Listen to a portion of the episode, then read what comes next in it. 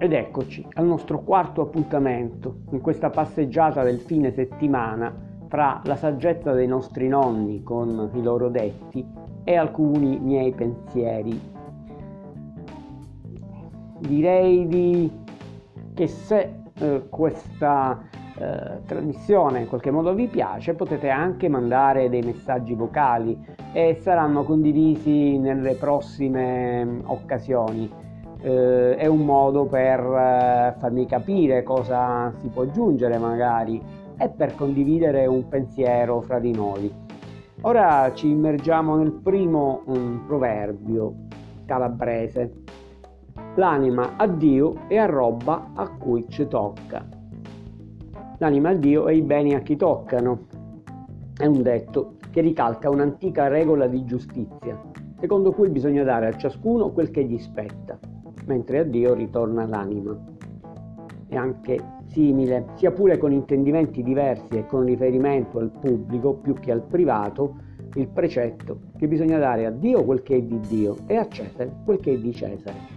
L'anima, essendo spirituale, non è da catalogarsi tra le cose appartenenti al nostro mondo, ma è di Dio, al quale deve fare ritorno con la morte.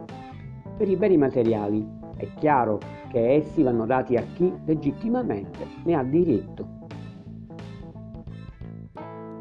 L'altro detto, cu patri e cu patruni, sempre torto e mai ragioni. Col padre e col padrone, sempre torto e mai ragione. Diciamo che è un proverbio sorpassato. Merita di essere salvato almeno per ricordare una mentalità, un modo di vivere, anche se non più condivisi, si riferiva a figli che dovevano ubbidire ciecamente ai genitori e a servi obbligati a stare sottomessi ai loro padroni. Allora, anche davanti all'evidenza, non si poteva pretendere che il padre o il padrone sbagliassero, avevano sempre ragione. Oggi i tempi sono cambiati. Talvolta si cade addirittura in situazioni opposte, con figli che contestano, anche a torto, i genitori e con dipendenti che si ribellano a chi dà loro lavoro. Sarebbe davvero auspicabile che la civiltà e il progresso illumino e maturino tutti in maniera che torto e ragione non vengono attribuiti per principio a padri o a figli, a padroni o a dipendenti, ma siano frutto di un sereno giudizio in cui ognuno riesca ad ammettere di poter sbagliare. Non più educazione rigida dunque nei rapporti con i figli e rispetto e collaborazione nei rapporti di, di dipendenza. Già, sarebbe la saggezza che eh, in qualche modo ci dovrebbe aiutare a, a trovare un equilibrio tra queste ragioni. Eh, le nostre a volte mm, dovremmo anche saperle mettere in discussione, vero? Ora ci immergiamo in un mio pensiero. Di me.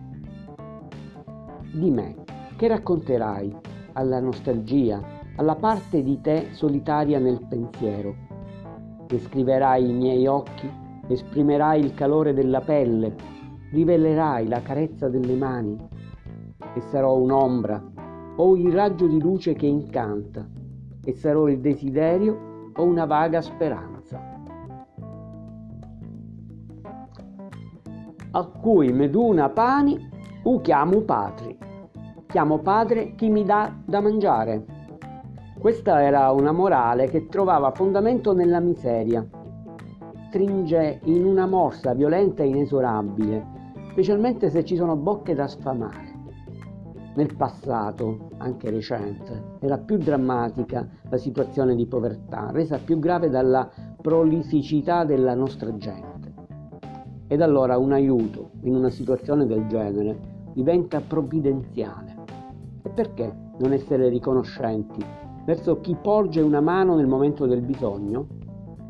È probabilmente il tema della riconoscenza, così forte da chiamare padre chi ci ha aiutati a darci un pane, ad offrirci la tranquillità, a procurarci una sistemazione che avrà dato origine e forza a questo proverbio.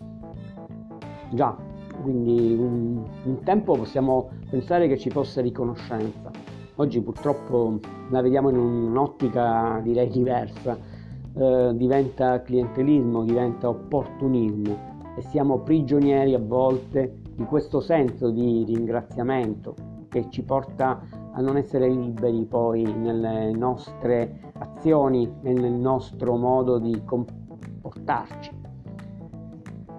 L'altro detto, invece, quando c'è a saluti, i vai non sussentuti. Quando c'è salute, i guai non sono avvertiti.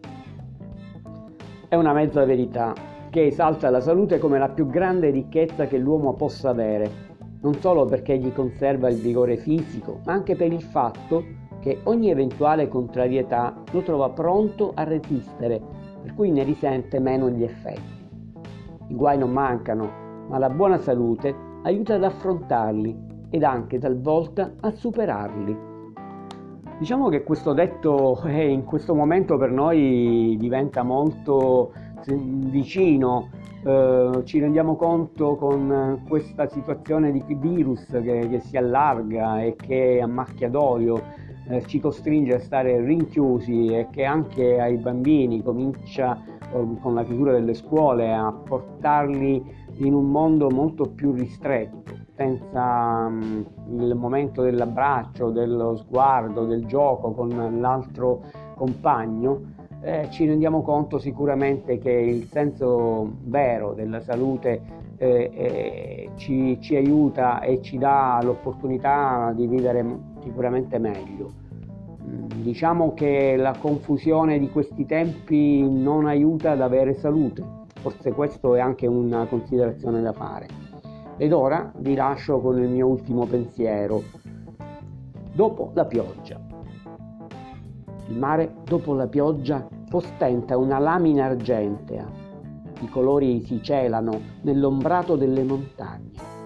La natura, nel suo stato di transizione, è sospesa al filamento che svolgerà.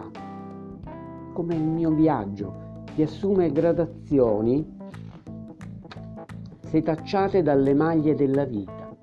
Riflettono il senso di occhi allungati all'animo dei giorni.